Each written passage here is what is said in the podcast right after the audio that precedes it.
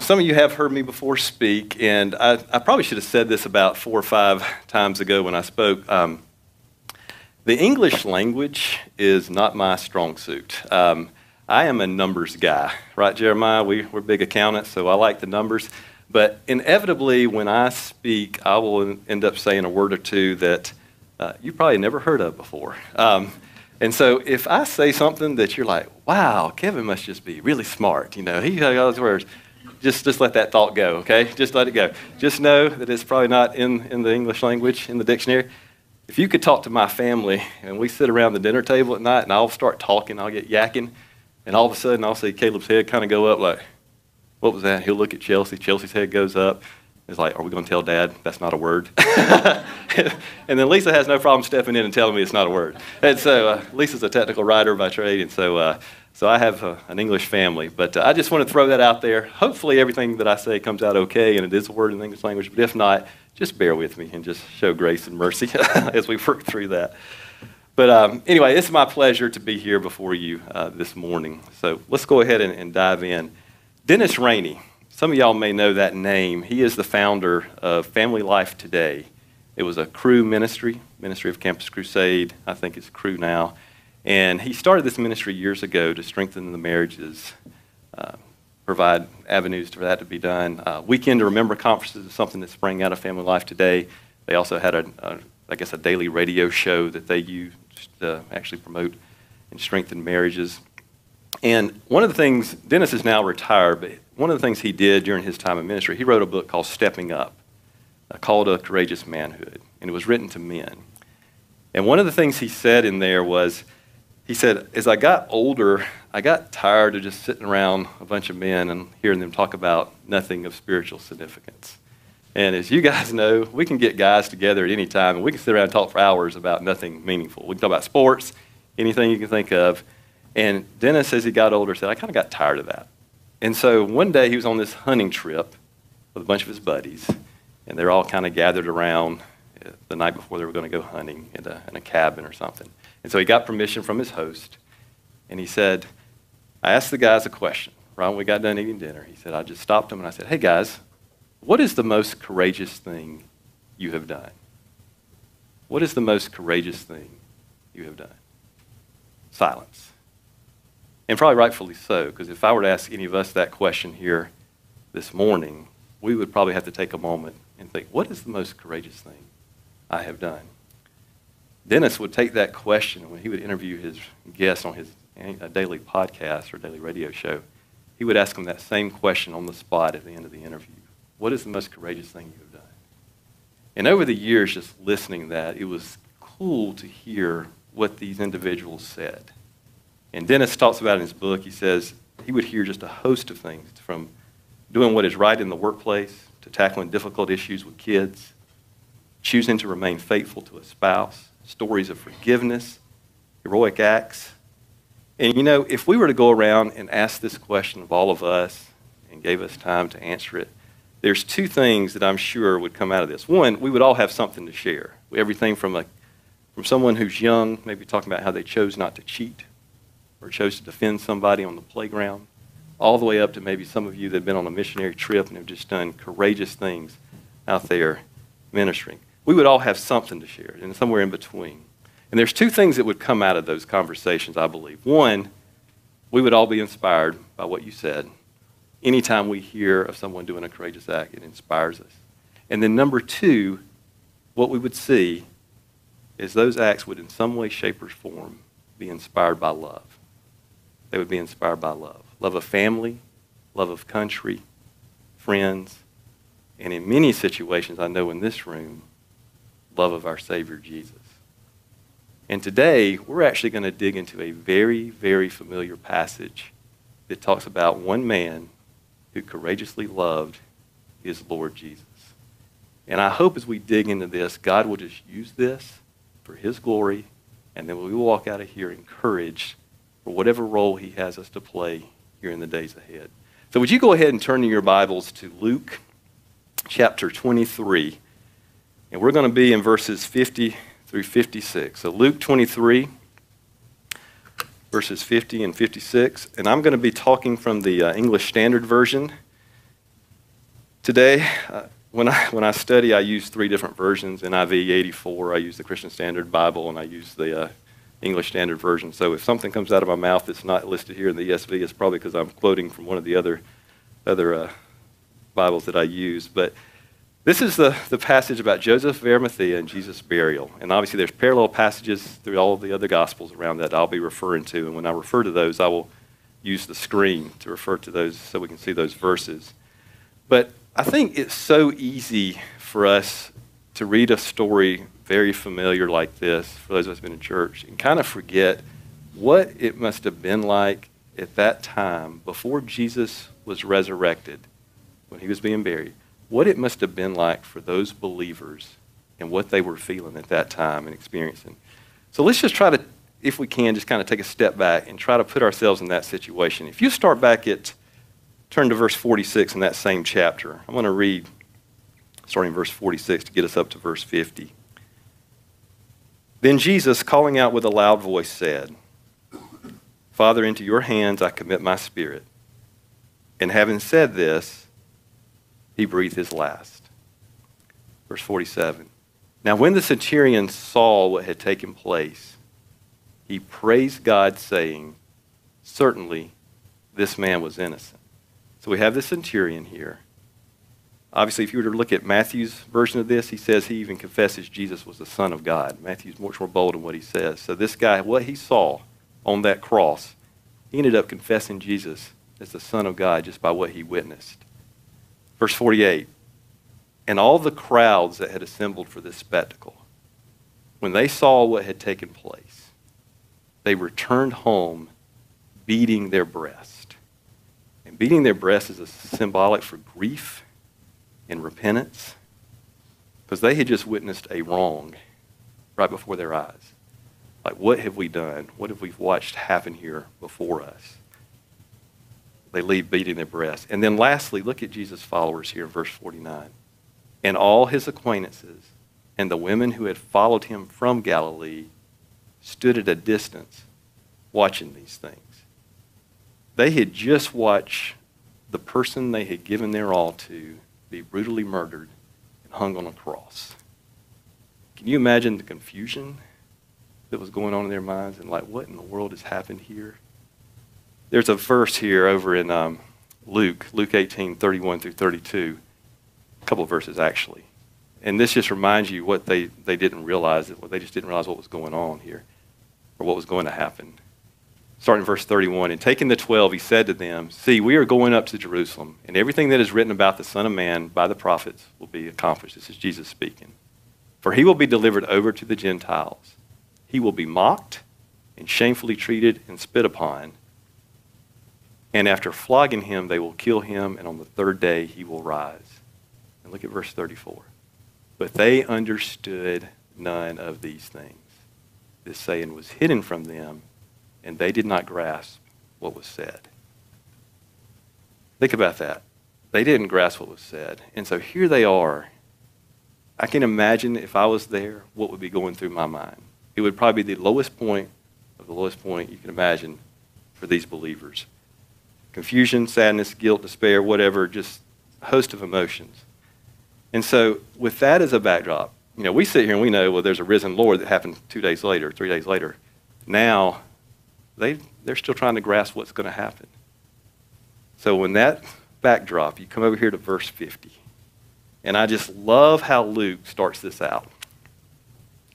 With all the confusion, all the sadness, people just not knowing what to do, Luke starts out, now there was a man named Joseph of Arimathea.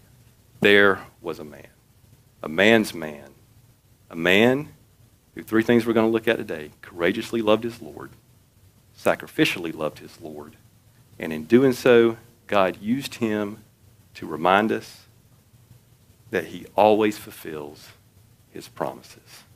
A man who loved his Lord courageously, sacrificially, and a man that God has used to remind us that he always fulfills his promises. So we're going to hit those three points. That's your quick summary for the whole sermon right there. For those of you just like to have the little nutshell version, boom, there it is. We're going to dig into that a little bit more. But before we do that, let's talk a little bit about Joseph Arimathea. Starting in verse 50. So Luke says, Now there was a man named Joseph from the Jewish town of Arimathea. He was a member of the council, a good and righteous man who had not consented to their decision and action, and he was looking for the kingdom of God. Now, have you ever wondered where Arimathea was? I've read this passage for years, and I've never really asked that question, but since now that I have to get up here and teach it, I was like, I probably need to know where Arimathea was, where, jo- where Joseph he came from. I don't know if you can see this, this well. The little red dot, or whatever you call that thing up there, there's Arimathea. So you can see it's probably 20 miles or so, roughly northwest of Jerusalem. That's where most scholars believe Arimathea was. Now, I will tell you that is not a conclusive uh, decision here, if you will. That's just where most of them think it is. Uh, Eusebius, who was one of the Christian historians back in like 300 AD, he actually felt it was more closer to Jerusalem in a town called Ramah. Uh, that was actually the birthplace of Samuel, for those of you that uh, love that kind of stuff. But most scholars believe Arimathea was about 20 miles northwest of Jerusalem. So that's where Joseph, Joseph was from. One of the things about it, they also say here, is that he was a member of the council. And those of you that study God's word all the time, you know what they're referring to here. The council is the Sanhedrin. That is the top ruling body of the Jewish culture. They made the final ruling on all political and religious life. It was made up of about 70 men, roughly, uh, that was, was in there, and then they had the high priest. And so they would come together. Uh, Rome had given them some authority, uh, not complete authority, but given them some authority with decisions. And so Joseph of Arimathea was one of those. He was one of those top individuals. He had a prominent position. He was well respected. The Jews would know who Joseph of Arimathea was because of that position. It's kind of like, I guess, close to what we would have maybe in our Supreme Court. He was um, you know, obviously our Supreme Court's a lot smaller than that, but that was sort of what that this group functioned as. But one of the things that Luke says here that I want to make a point on is that he makes it even makes a point that even though he was a member of the council, he had not consented to their decision in action. Now, if you look at Mark 14, they basically say that the entire Sanhedrin basically agreed to crucify Jesus. However, Luke comes here thankfully, and says he had not consented to their decision and action. So how can that be? Well, for those of you that ever served on boards, you know there's a quorum um, that we always have. So if I'm on a board and there's 10 people there, we never know, we know we're never going to have 10 people show up for any sort of our, our board meetings for decisions. So for us to do business, our bylaws will say you need to have at least seven members there in order to conduct business. And so if I'm on vacation and the board I'm sitting on goes out, and they make a decision, then it says the board, all the board has consented to this decision, even though I wasn't there because there was a quorum. Interestingly enough, here in biblical times with the Sanhedrin, even though they had 70 people, they only had to have 23 to conduct business. Only needed 23 there to make a call on something. And so if you remember, when they were hastily pulling together all of them late at night, actually illegally doing it, obviously they didn't have all 70 people there but they were able to make a decision with enough that they did have there. So obviously they had at least 23. So Luke is basically reminding us Joseph was not part of that decision, which is a key point. And then the last thing, before we dig into the main points, is Joseph was a follower of Christ. And I think it's so cool that God had already, in three short years, had infiltrated the group that was trying to put Jesus to death he had already infiltrated that group and brought one person to Christ, Joseph, actually two, Nicodemus as well. And it just reminds us how cool God is and how he works and how he can get into these situations. It's really cool. We're going to come back to that point here shortly. But back to the first point that I was talking about earlier. Joseph of Arimathea, he loved Jesus courageously. Verse 52. This is a short verse, but it's packed with a lot of good stuff in here. It says, this man went to Pilate and he asked for the body of Jesus. Mark 15, 43, the parallel passage says a little better, in my opinion. Joseph of Arimathea, a respected member of the council who was also himself looking for the kingdom of God, took courage and went to Pilate and asked for the body of Jesus. The NIV and the Christian Standard Bible says, translated, went boldly to Pilate to ask for Jesus' body. Why was this bold?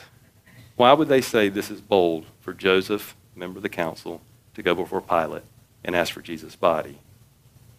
If you remember the Sanhedrin, obviously they had just authorized Jesus' death. They hated everything he stood for. He was going to be, he was contradicting everything they were trying to push.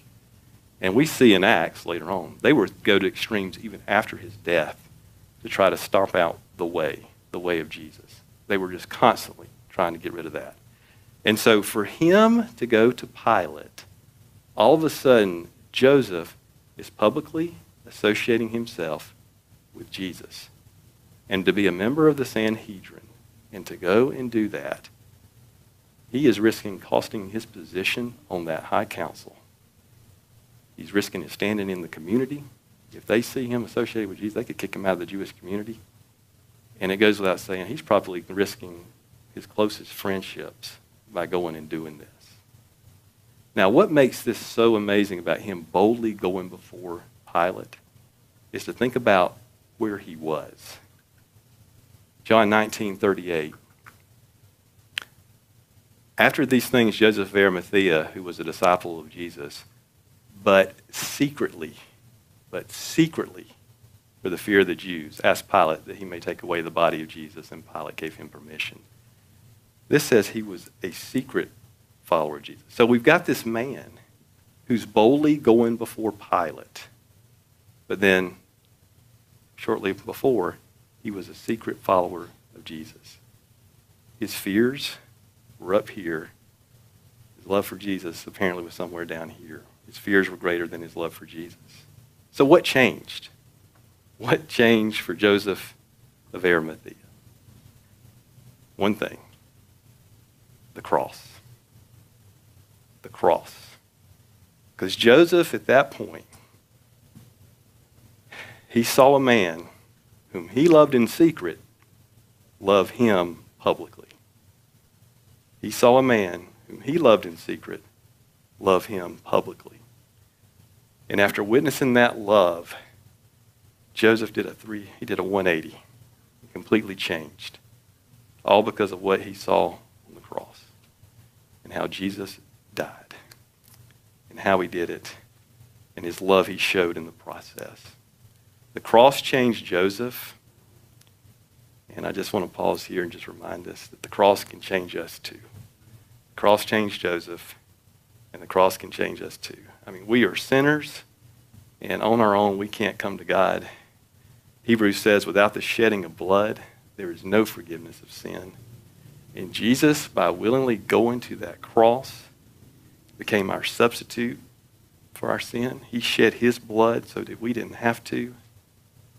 And when we acknowledge his work on the cross, we ask him to forgive us of our sins and we surrender our lives to him, then he makes us new. And 2 Corinthians 5:17 says, "If any man is in Christ, he is a new creation. The old has gone, the new has come."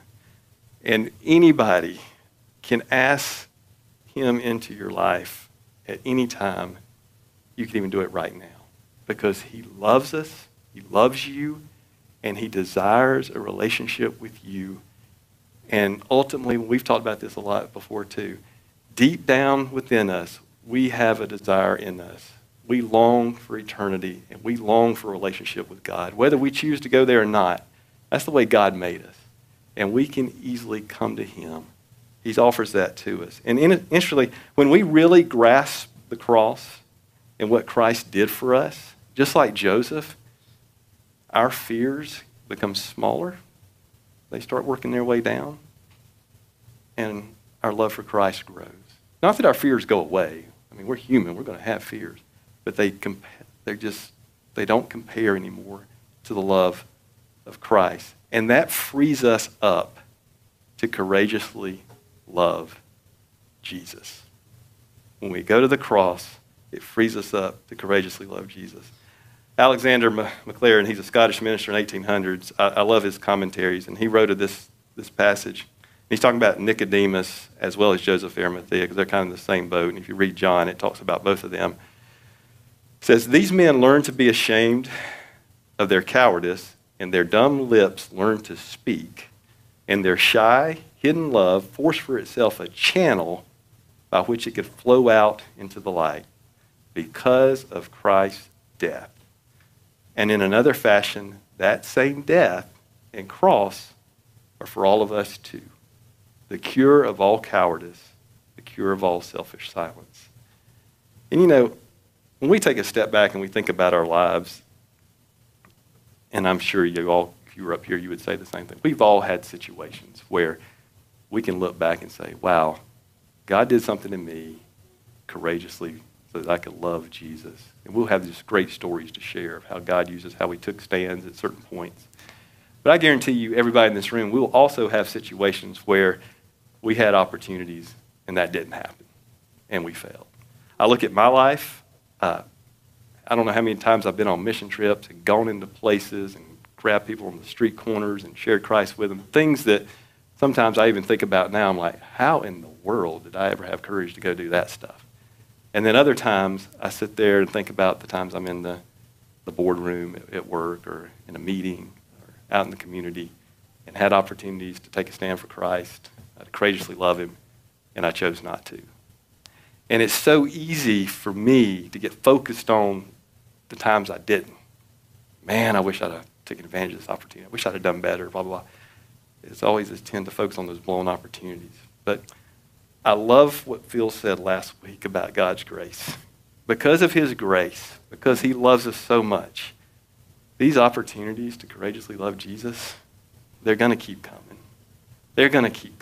We're going to have opportunities because God is a good God. And even when we blow it, he still is working on us. And He still gives us more and more opportunities to love him courageously. Uh, look at Joseph. I mean, who knows how many times he had a chance to stand for Jesus early on. And he was a secret follower and he chose not to. But then he turns around and now we have it recorded. He's like one of the most courageous individuals, had one of the most courageous acts in the Bible, going before Pilate to secure Jesus' body so he can give him a proper burial. And so it's just a good reminder for us to take a step back and say, you know, Maybe I've blown it somewhere along the way. Maybe I've blown it multiple times along the way. But God can still use me, use you to courageously love Him. And how is He calling you to courageously love Him? How is He calling? And it's not just the big things. I'm not saying, you know, pack it all up and go out to some place in Southeast Asia. He may call you to that, but it may just be walking down the hall or street and starting a relationship with an unbeliever. I tell you, for a lot of us, that takes a lot of courage to get up off my duff, go down there to a person I don't know, and try to start a relationship. Some of you, that's easy. Some of you can talk to the wall, and you're fine. But for some of us, that's a little bit challenging. Stepping up and taking a role in the church that God has gifted you, um, I'm just so encouraged by what Dave was saying earlier, how we're able to start up the children's thing again. It's just so many of you are stepping out in faith and, and doing something courageous there. What about stepping up in your home, men? and becoming the spiritual leader of your house. Um, that takes courage to do that because by nature, we as men, and I can speak for this because I deal with it all the time, we are passive individuals and we will take a step back. But God, God has called us to lead our families, all of us to lead our families, lead our families. And I tell you what, if there's one thing in the big church that's missing right now, it's men stepping up and leading their families. We need men to do that, to courageously step forward and say, I'm going to take ownership for my family because I'm going to stand one day before Jesus and explain to him how I led them. We need men to step up, to courageously love Jesus by stepping up leading their families. It may just be choosing joy at the beginning of the day because of everything you've got going in your life sorrows, sadness. There's there's so many, I don't know everything going on in everybody's lives here, but I know a few, and I know, boy, some of you got some challenges. We all have challenges, and some of them just seem to be more weighty than others. For some of you, just getting out of bed to get through the day is a challenge. And so to get up and just choose joy, I'm going to choose joy today despite A, B, C, and D. That's courageously loving Jesus right there. We're all called to courageously love him. And no matter what God leads us to do, I want to read just one other thing Maclaren said here. He said, I beseech you then, look ever to him dying on the cross for each of us. It will kindle our courage. It will make our hearts glow with love. It will turn our silence into melody and music of praise. It will lead us to heights of consecration and joys of confession. And so it will bring us at last into the possession of the wondrous honor of which he promised when he said, He that confesseth me before men, him will I also confess. Amen. Courageously loving Jesus starts with remembering the cross. And Joseph courageously loved Jesus. Not only did he courageously love Jesus, he also loved Jesus sacrificially. And I, I love this. Look over verses um, 53 and 54 in Luke chapter 23. It says, Then he took it down, took Jesus' body down, and he wrapped it in a linen shroud and laid him in a tomb cut in stone, where no one had ever yet been laid.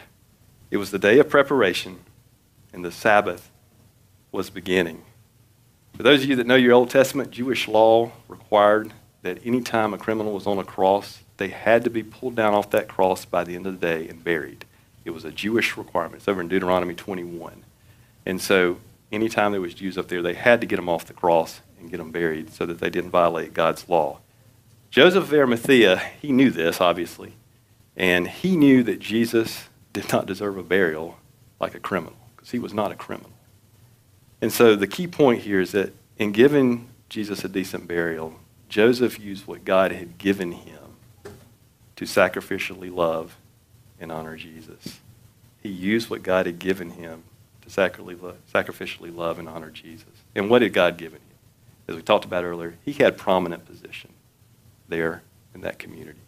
He could go before Pilate because of his position and ask for Jesus' body. He could do that. Jesus' followers, Jesus' family, that would have been a lot more difficult for them to approach Pilate. But because of his position, Joseph could go do that rather easily than what they could do. He also, and this goes without saying, he used his wealth. Not only did he use his position, he used the wealth that God had given him. Another passage talks about him being a wealthy man. And he used that to basically take his own tomb. This was Joseph's own tomb. Matthew tells us that, that he buried Jesus in. It also indicates this tomb, I think it's in John, indicates the tomb was actually near where Jesus was crucified. So not only, only was it his tomb, but he could take Jesus' body, quickly get it into a grave, into the tomb, before sundown, and so they wouldn't violate the law. He used what he had. And then over in John, they also talk about all the 75 pounds of aloes and myrrh that he and Nicodemus brought to prepare Jesus' body. You don't just go out in the city and immediately get 75 pounds of, of that aloes and myrrh. He had wealth, he had resources to do that and he used that to honor his Lord. See, God had uniquely positioned Joseph for the task of burying his own son. God had uniquely positioned Joseph for the task of burying his, of burying his own son. And Joseph stood up and did that. And that's a good reminder for us just to pause for everybody here in the room and talk about those that have position, those that have wealth, whether here or online obviously, God doesn't bless everybody with that, but He does some. And it's just a reminder for those that He does. He's blessed you with that, with that for a reason. It's not just so you can go do and buy and all that. He's given you that for a reason, and that is to invest in the kingdom. Given to support the ministries of our church, of the church in general, take care of the poor. We need resources to help take care of the poor. And then especially for all the people that God has gifted to go out, whether they be a pastor, a missionary, go teach in a foreign country, whatever. So many of the people that God calls out, they don't have those resources, and they're relying on God to deliver. And God delivers through those that He's blessed with position and wealth. He just does. And for those of us in that situation, we have to have our hands open up and say, God, whatever I've got, it's yours. It's yours. You gave me all this for a reason, and it's not for me. How can I use that?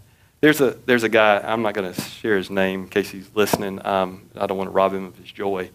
But there was a guy that I used to serve with previously at another church, and God had just blessed his business.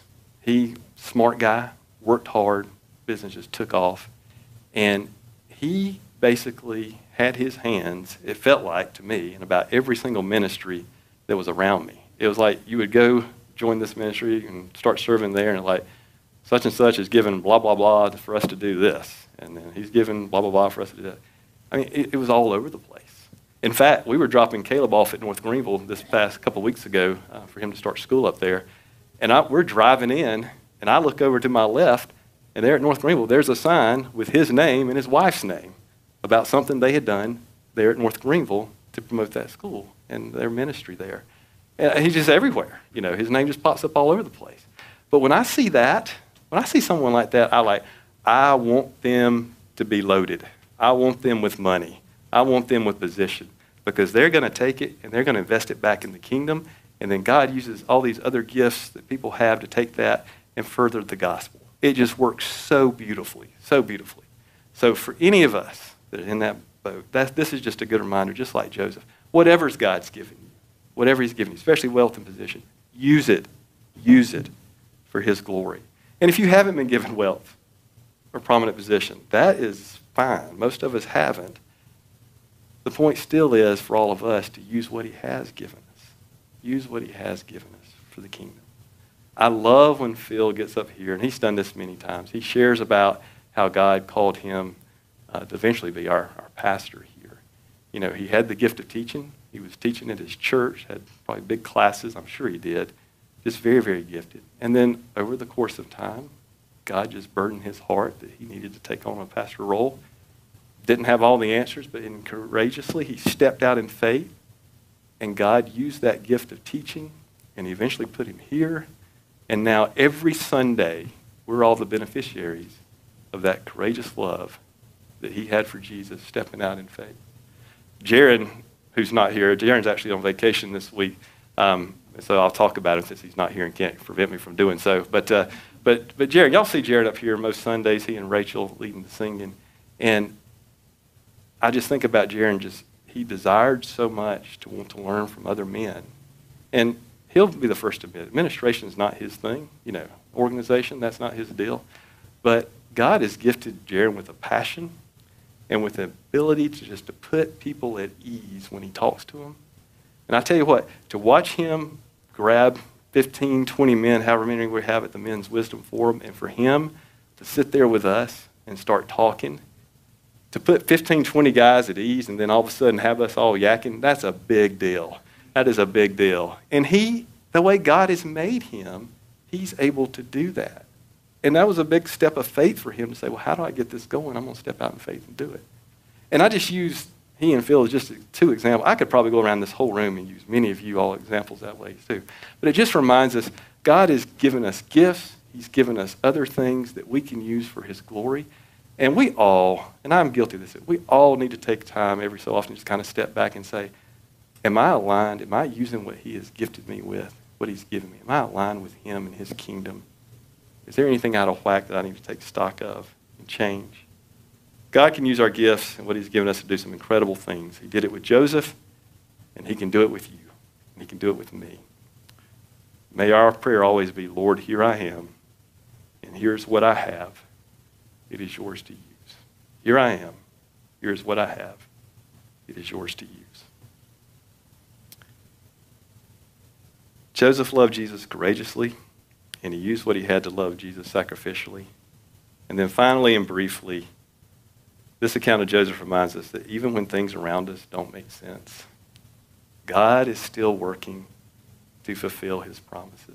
Even when things around us don't make sense, God is still working to fulfill his promises.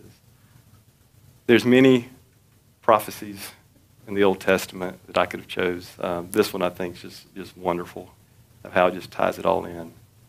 Isaiah 53, 9 this was spoken 700 years ago, 700 years before Jesus' death. Said, And they made his grave with the wicked and with the rich man in his death, although he had done no violence and there was no deceit in his mouth.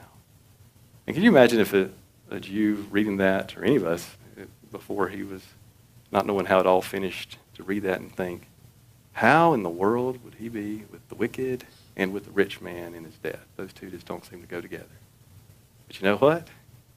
It worked out just as they prophesied. It happened just as he said. Who would have predicted that in three short years Christ would take two Jews off the group that most despised Jesus and fulfill a prophecy that he made 700 years before to bury him in a rich man's tomb? God when they were at the lowest point, most of Jesus' followers were at the lowest point, God used Joseph and Nicodemus to prepare for what was going to be the greatest day in history, the resurrection. He used them to prepare for the greatest day in history. And it reminds us that he's always working, even when things seem dim. He's always working. And I know for many of you, and I know for me, it has been so easy to get discouraged, you know, here um, just over the past several weeks, months. We could probably go back even the last year, year and a half. I, I try to keep up with the news and what's going on, uh, but I tell you what, it just brings me down when I when I look at all that and just I get so uh, frustrated, I get fearful. Um, you just it's just natural. I just uh, start cringing and just a whole host of emotions. And this passage just reminds me, and it should remind all of us too. It reminds me that I have to go back to the cross. I have to go back to the cross. And the cross reminds me of God's promises. I got to go back to the cross. And the cross is going to remind me of God's promises. He promised a Messiah. He promised that Messiah would come and die, and he did. He promised that he would raise him from the grave, and he did. And he promised us eternal life through him. And we're going to see that one day for those that have turned our lives over to him. And the cool thing is, he promised that one day, despite how bad we may see, see things right now, no matter how bad it may get, he's going to return one day. As Dale in that song, I love the, the end of that song, It Is Well With My Soul. He's coming back. He's coming back. Revelation 22 7 says, And behold, I am coming soon. Blessed is the one who keeps the words of the prophecy of this book. Behold, I am coming soon. He is coming soon. And second, and second Peter 3.13 reminds us that when he comes, we're going to have a new heaven. God's going to create a new heaven and a new earth. And uh, that verse also says it's going to be the home of righteousness. Isn't that cool? The home of righteousness, where everything is pure, where it's good, everything where God intended for us to have happens. What He had created in the garden, one day He's going to restore for us. I tell you what, it doesn't get any better than that. And the boy, I tell you, you sit there and you see sometimes what's going on around us, you're just like, ooh, ooh.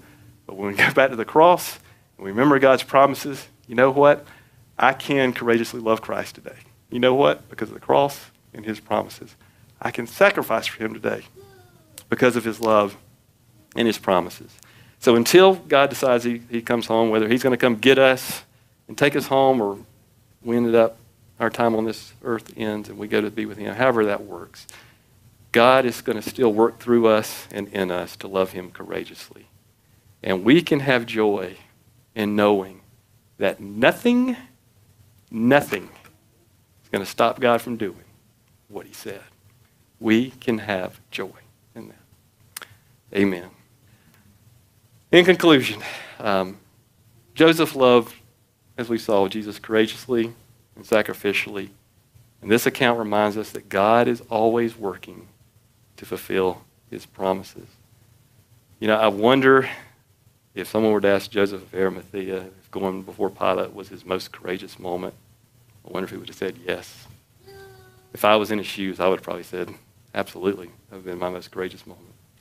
We don't know. Maybe he had others. Who knows? Interestingly, Scripture doesn't tell us anything else about Joseph of Arimathea except what we're seeing right here in this passage and the other three Gospels.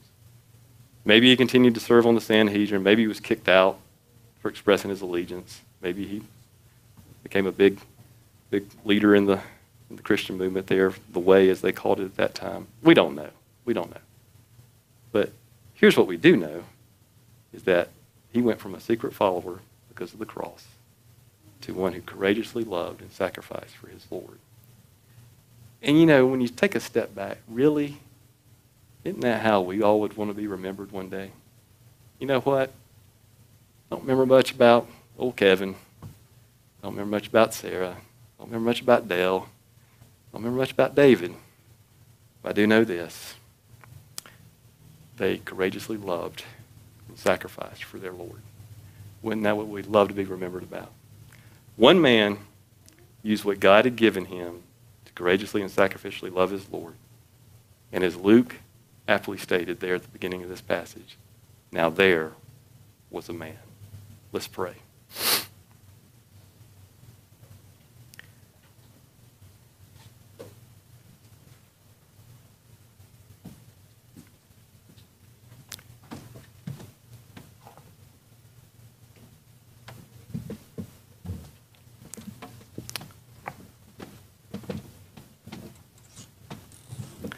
Father, as, as we just pause now and just contemplate what you did through your servant Joseph of Arimathea, and we think about our lives and how the cross and what you did there for us on our behalf, how powerful that is, how when we truly go, just contemplate what you meditate on it, God, it just uh, it just makes us love you more and more and as we love you more, even though our fears are real, we may not know or understand what's going on, Lord, they just can't help but pale in comparison to you, your love for us. Lord, I know at times I struggle uh, with this. God, just work in my life so that I would just cling to you, cling to the cross, and that you would just take that and just make me bold. Give me opportunities to courageously love you, and as you give them to me, Father, I just pray I would be bold, that you would be bold through me, and that I would just show my love back to you. And I pray that for everyone here. Lord, we, uh, we're all in different boats, but you've all given us areas of life just to serve you and to courageously love you. Would you just open our eyes to those and would use us for your glory? We love you. In Jesus' name we pray. Amen. You've been listening to a broadcast from Life Point Church in Greenville, South Carolina. If this ministry has touched your life in some way, we would love to hear from you. Just visit our website at www.lifepointsc.org for more information. Or, if you prefer to reach us by letter, you can write to us at P.O. Box 27036, Greenville, South Carolina 29616, USA. Until next time, may God bless you as you continue to follow Him.